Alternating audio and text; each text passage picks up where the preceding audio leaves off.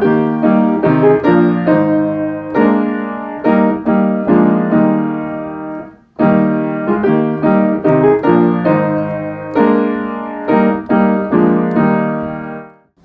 hello, and welcome back to the Cincy Reformed Podcast. Uh, Zach Wise here again with uh, Pastor Brandon Burks, and we're co-pastors at Westside Reformed Church. And today we're going to be talking about how you can read the Bible uh, better. And to get to that, we're going to be reflecting upon uh, a chapter that Brandon wrote within his book, "Thinking God's Thoughts: An Introduction to a Pilgrim Worldview." And chapter 15 within this book uh, covers seven principles for reading God's Word well. And so I'm going to be asking Brandon to kind of unpack that for us and to uh, help us to think a bit more about how we can do this. So even if you're somebody who's accustomed to reading the Bible and studying the Bible, probably still going to be very helpful for you to um, stay tuned because I, I know for me it can I can easily move on and you know maybe forget some of these things or maybe not give due diligence to some of these principles. And so I think that this is going to be helpful for anyone out there, whether you're the more seasoned Christian or someone who's just learning now how to read the Bible, interpret it, and apply it responsibly. So, uh, Brandon, how about you uh, get us started here with the first uh, principle of seeking God's meaning? What do you mean by that? Seek God's meaning. Yeah, so the first principle, uh, seeking God's meaning, I, I, think that that tells us a couple things. One, that, the, that there's a meaning in the text. Um, the, the, the text of the Bible is not like a piece of clay that we can just mold into whatever we want. And some people do treat the Bible like that. Like I, you know, they just kind of open it up and they just kind of make the text be whatever they want the text to be. But when I say seek God's meaning, what I'm what I'm after there is uh, to understand that the author, uh, the divine author, has an intended meaning. And when we are reading the Bible, we're trying to seek and understand and and, and wrestle with uh, His meaning, and uh, and also that it, it, can be sought. You know, again, there's other people who would say, well, the Bible's too opaque and too convoluted for anybody to really see anything objective in it. But no, God has given the text a meaning, and we should seek that meaning. Uh, and indeed, uh, we can seek that meaning, and we should be encouraged to. Um, I had a quote here from uh, Edmund Clowney. And I thought it was helpful. He said, The Word of God has an established meaning, established by the primary author as it as it is expressed through the inspiration of the Spirit. And he goes on to say further, the Spirit also interprets the Word to our understanding in terms of, he's speaking there of, of the Holy Spirit helping us in our Bible reading, obviously not making us infallible interpreters or anything like that. We need to be humble uh, in our in our Bible interpretation, but uh, but that we have uh, we have help, we have divine help uh, as we seek to read and understand uh, God's Word. Uh, we're also seeking God's meaning, and I think that by phrasing it that way, seeking God's meaning, we are realizing that the primary author is God and uh, it's not a human book. And again, I think there's some traps that people can fall into where they approach the Bible almost on like a human kind of level where it's like this human produced, human edited, human um, preserved kind of book. And they get now, I'm, I'm, not going to discredit the human side, and we're going to get back to that. Uh, but just from the outset, we don't want to forget our doctrine of God here, or our doctrine of Scripture here. Um, scripture is inspired by God, given to us by God.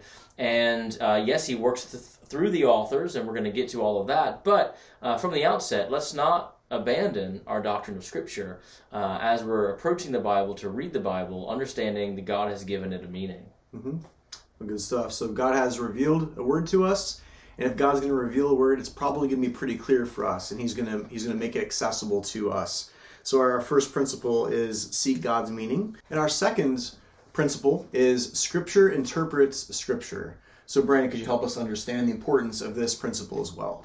Right. So Scripture interprets Scripture shows us, I think, on one level that the Bible is our highest and our ultimate authority.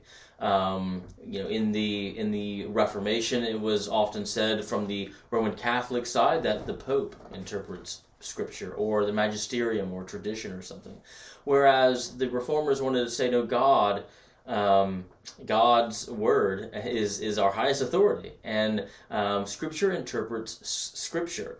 Richard Gaffin he had a helpful uh, statement that I quoted. He said, "Scripture has a unified sense a single pervasive meaning, and because of this, it is its own best interpreter, or better, God, its author, is his own best interpreter. And so, as we're reading the Bible and we come to maybe a difficult text, we can go to those clear parts in the Bible that speak more clearly about it to get more clarity on it. And so the Bible is a unified whole. It's not like a like a disorganized scrapbook or something like that, but it's a unified whole. And because of it, we the the clearer parts help to interpret the less clear parts, or the parts that were that are maybe not uh, as uh, readily in our um, in our understanding. So we can we can go to to God's word to get to get um, guidance on on interpreting it. Excellent. Well, our second principle is Scripture interprets Scripture. Move on now to uh, one of the keys, I think, of understanding Scripture here mm. is that Jesus is the focus of the whole Bible. This is the third principle. Again, Jesus is the focus of the whole Bible. Yeah, so that's you know obviously key as we're as we're in the Old Testament, for example, um, reading Leviticus or reading uh, the Psalms or the Proverbs or whatever it is. Um, Jesus is is the focus. And there is a bad reading of the Old Testament, and Jesus called that out during his own time. He said, "You read Moses, Moses, but Moses spoke of me." And so there was this tradition to read Moses and read the Pentateuch and read the Old Testament, almost void of Christ, void of of, of God's Messiah that uh, that um, was to come. And so I always thought it was fascinating that Jesus is resurrected from the dead, and he has a Bible study basically, where he, he opens up the entire Old Testament, Luke 24 tells us, and shows his disciples here's where I am. Here's how all of this is talking about me, pointing to me. I was with my people in the Old Testament, and the Old Testament is saturated by Christ. And uh, so it's interesting that one of Jesus' concerns post resurrection is that his disciples would read the Old Testament scriptures properly. And, and when we see the apostles following suit, we see in the opening chapter of uh, Romans where he talks about the gospel of Christ that was revealed in scripture. And there he's talking about the Old Testament primarily there. And so in the Old Testament, you have the gospel intrinsic to the Old Testament. The apostle Peter also in 1 Peter chapter 1 he said, Concerning the salvation and prophets who prophesied about the grace that was to be yours, searched and inquired carefully according to what person or time the Spirit of Christ in them was indicating when he predicted the sufferings of Christ and the subsequent glories. It was revealed to them that they were serving not themselves, but you in the things that have now been announced to you through those who preach the good news to you by the Holy Spirit sent from heaven, things to which angels longed to look. And there Peter is talking about the concern of the Old Testament prophets, writing about Christ, pointing everybody to Christ. And so the Old Testament is Christian scripture. The entire Bible is Christian scripture. The entire Bible is saturated by Christ, and so we should have a redemptive historical hermeneutic where we're seeing the the redemptive narrative of Scripture, the, the, the covenant narrative of, of the whole Bible unfolding um, from Genesis to Revelation, pointing everybody to the Son of God. Amen. That's great. Thank you. So the third pr- principle is that Jesus is the focus of all of Scripture. The fourth thing goes into know the genre. Know the genre um, um, quite basically means um, we should know what we're reading. Uh, we should, if, if I'm reading a, a love poem, I should know that it's a love poem that I'm reading. If I'm reading a grocery list, I'd want to know that it's a grocery list. And I wouldn't want to confuse a love poem and a grocery list. Uh, those are two different genres. It wouldn't make any sense or to, to go to the grocery store with a list of love poems. So, um, know the genre just means that God has written in different genres. He's given us um, prophecy. He's given us wisdom books. He's given us pithy proverbs. He's he's uh, given us parable and and also historical details. I mean, there's some historical book books where he is very much concerned to be accurate historically. But then there's others where he's given us um, in the Gospels uh, more of a thematic, where he's, he's he might not be as concerned to get the the chronology exactly correct, but but in terms of of of a more of a th- thematic approach in the Gospels. He's he's written in apocalyptic writings where he's using a lot of uh, poetic phrases about the moon turning to blood and locusts and ten horned things, and uh, so we just need to be aware what are we reading? Am I reading an epistle? Am I reading a gospel? Am I reading a proverb? Am I reading a historical narrative? I mean, all of that matters in how we're going to interpret it because we're not going to interpret a poem like we interpret a historical narrative. So, genre matters in how we uh, interpret the Bible. Well, that was the fourth principle. The fifth, then, is that history uh, matters. History matters.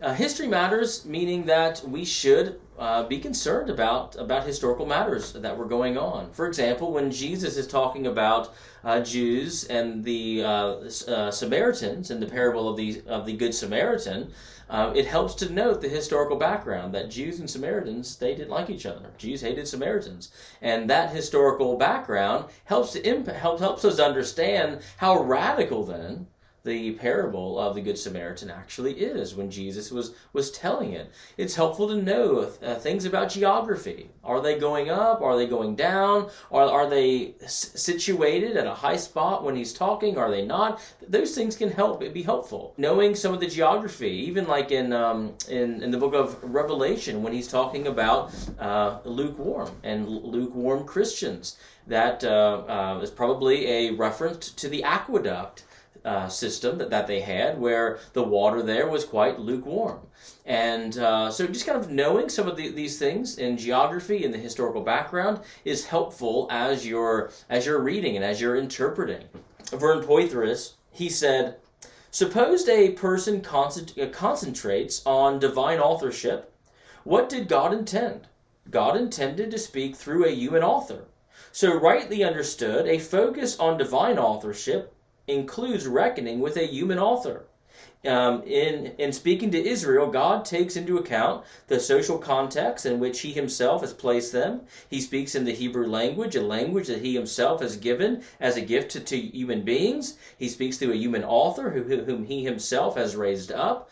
And so we're concerned about that human author uh, because uh, they're. Um, their writing styles are different. Their personalities are different. John does not write like uh, Paul. Paul does not write like Luke. Luke does not write like, write like Moses. Moses does not write like David. And so you can see different writing styles. But again, our doctrine of Scripture, we understand that God used these human authors and carried them along um, so that what was written were the exact words of God uh, that God intended, and the human authors were kept from sin.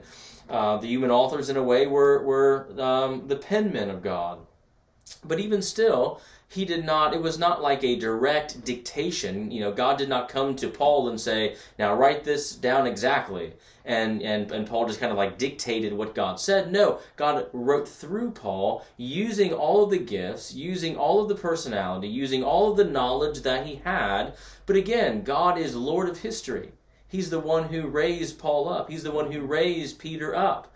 And so he's the Lord of history. And so he's brought and worked inside all of the human authors to bring them to the point where they're going to write scripture under the inspiration of the Holy Spirit. They're going to be kept from error. And what they write are going to be the words of God. So um, it, it's helpful to know about about the, the humanity of, of scripture and, and the background the, of, of history, of geography, of what's going on in the background um, that can illumine various things to us or help us to understand different texts. Excellent. So, fifth principle is history matters. The uh, sixth uh, principle then is to ask good questions. So, ask good questions. Um, asking questions, you know, this is really where I think we can start to get, um, we can we, we can start to press in on a text because oftentimes we read and we're so fast. We, we don't stop to think. We don't stop to to to to wonder and to ask good questions. Um, I I was um, I was talking with one uh, pastor who in his Bible study time he was teaching his congregation how to read the Bible better. And so he said, okay, I, he, he gave him a text. He said, I want you to, to read the text, and over the next 15 minutes, I want you to just think of all the questions you could ask. I mean, just riddle this text with as many questions. You know, if there's a name in it, ask who is that? How does how does this person re- relate to that person? How does this text relate to what it came uh, from? How does this text fit within the chapter that he's talking about? Just ask questions and riddle the text with questions. So he said he says set a timer for 15 minutes, and everybody's thinking 15 minutes. That's kind of a long time. But he said actually everybody um, in 15 minutes was actually able to keep thinking of questions within the, the next 15 minutes. And then he said, We're going to take 10 extra minutes, and I want you to think of even more questions. And people were thinking, Oh man, 10 more minutes. But he said you were he was surprised on how much, how many questions they were actually able to really kind of draw and suck out of the text as they just slowed down, read it, thought carefully about it, and then after you ask these these questions, then go and seek to answer them. You know, what does that word mean? How does that word relate to to this or to that? Who is this person that he's bringing up, and how does it how does it factor in to the text? And so, um, answering these good questions I think um, um, can be helpful. It can be helpful again just to slow down, ask questions. Also, ask questions about how how things have developed throughout the entire Bible. It's helpful to to kind of trace things. Um, so, uh, for example, if you're reading a, a text on on grumbling, and he's talking about Israel grumbling, and you might say, well, why does God care about grumbling? Well, you could trace grumbling throughout the entire Bible, starting in the Garden of Eden and taking it all the way through the New Testament as a constant theme that keeps getting brought up, and we can kind of paint a bigger picture then as to why God does not like grumbling and why it's uh, uh, it's an affront to his his his his kindness. You could also, when you're asking good questions, keep an eye on small words that we, we tend to not really care about, but they're small words like for, because, likewise. These things clue us in on the argument that the author is making. So when Paul is writing, he's he's building this argument and he'll have he'll have a sentence and then he'll say something like for or so that or therefore and you were seeing this argument progress and if you want to trace his argument um, we need to trace how those clauses are relating to, to one another. Is one grounding the other? Is one the result of the other? What is his main point? And sometimes we can find the main point by tracing an argument, by asking good questions on why is he saying, you know, how does this relate to that, or how does this sentence build on the next sentence, and how is his his argument c- concluding, and and these things. So I, I think it's helpful.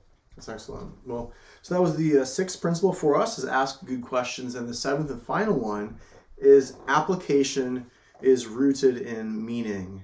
And I do think that um, Bible studies all across the country could be greatly helped by this last principle. So listen carefully. principle seven: application is rooted in meaning. Go for it. So this one um, really it was was meant to kind of combat some of the error that we see in Bible studies, where we, we start the Bible study, you know, what does this text mean to you? And what everybody does is they just start extracting and applying the text to them in all kind of weird ways um, well, I think that this text means to me, and then, well, to me, I take it this way. To me, I take it this way. And then all of a sudden, there's this piece of clay in the middle of the room that we're all just bending into our own image, right? Um, and it's like an ink, ink blot or like right. clouds in the sky. Oh, that looks like a dog to me. Right, right. and it's like, well, no. Again, go back to principle one. There's a meaning in Scripture, and we need to take our application from that meaning. Some people preach or or teach or apply the right doctrine, the right thing, but from the wrong text.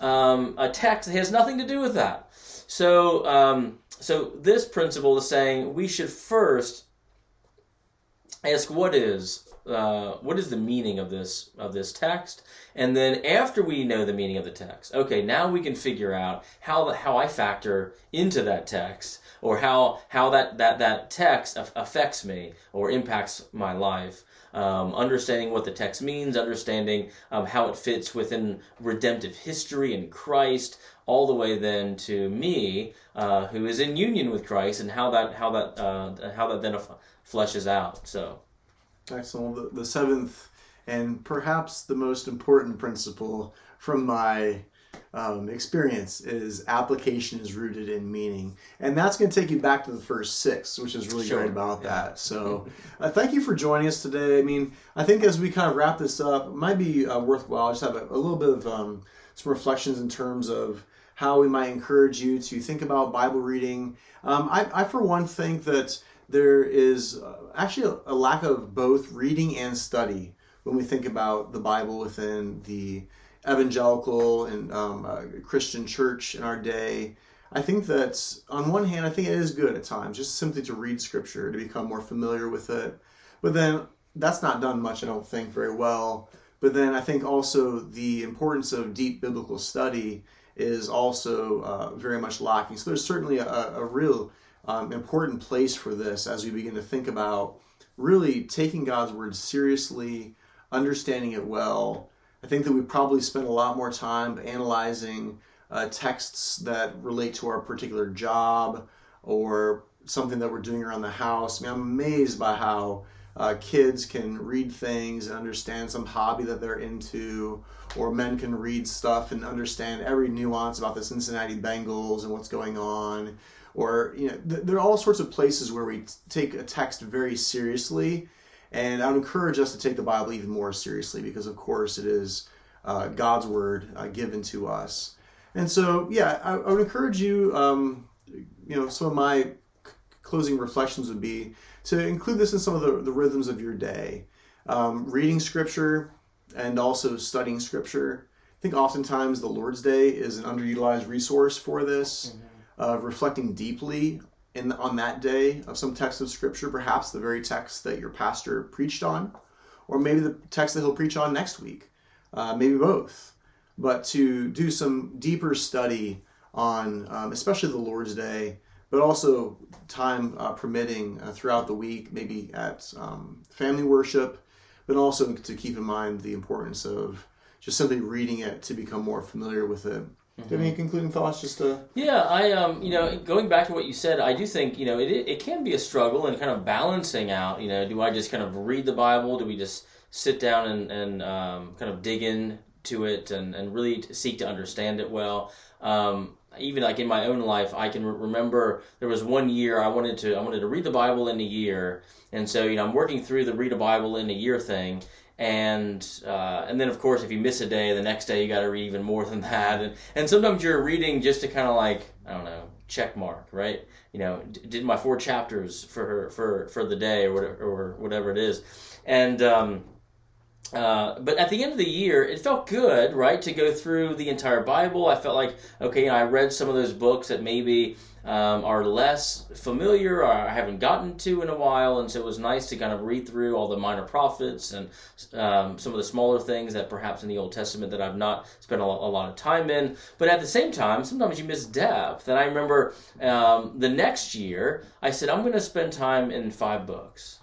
And I went super deep in five books. Um, so that was more more of a, a, a, depth year. I was also in school, so it was kind of like it's hard to do do everything at the same time. So you had to kind of prioritize. So one year was more of a uh, breadth year of getting kind of the whole thing, and one year more I'm just gonna hone in, focus in on these things to really kind of mine them in their truth and and uh, yeah, seek to apply them to to my life. But excellent. Well, again, thanks for joining us uh, this week. Uh, Brandon's uh, book is Thinking God's Thoughts, an introduction to a pilgrim worldview. Encourage you to pick it up. Uh, we were reflecting on and discussing uh, chapter 15 from uh, this book that really sets out many of the basics of the Christian life, how to think the Christian thoughts, how to um, come to Scripture and be rooted in Scripture, how to engage with some of the objections that might be made toward uh, Scripture and toward the Christian faith. So, really, would commend this uh, commend this to you. Thank you for taking the time to to write it, and thank you for uh, joining us this week on the Cincy Reform podcast. Uh, we're sponsored by Westside Reformed Church, and we hope you join us again uh, next week. Thanks.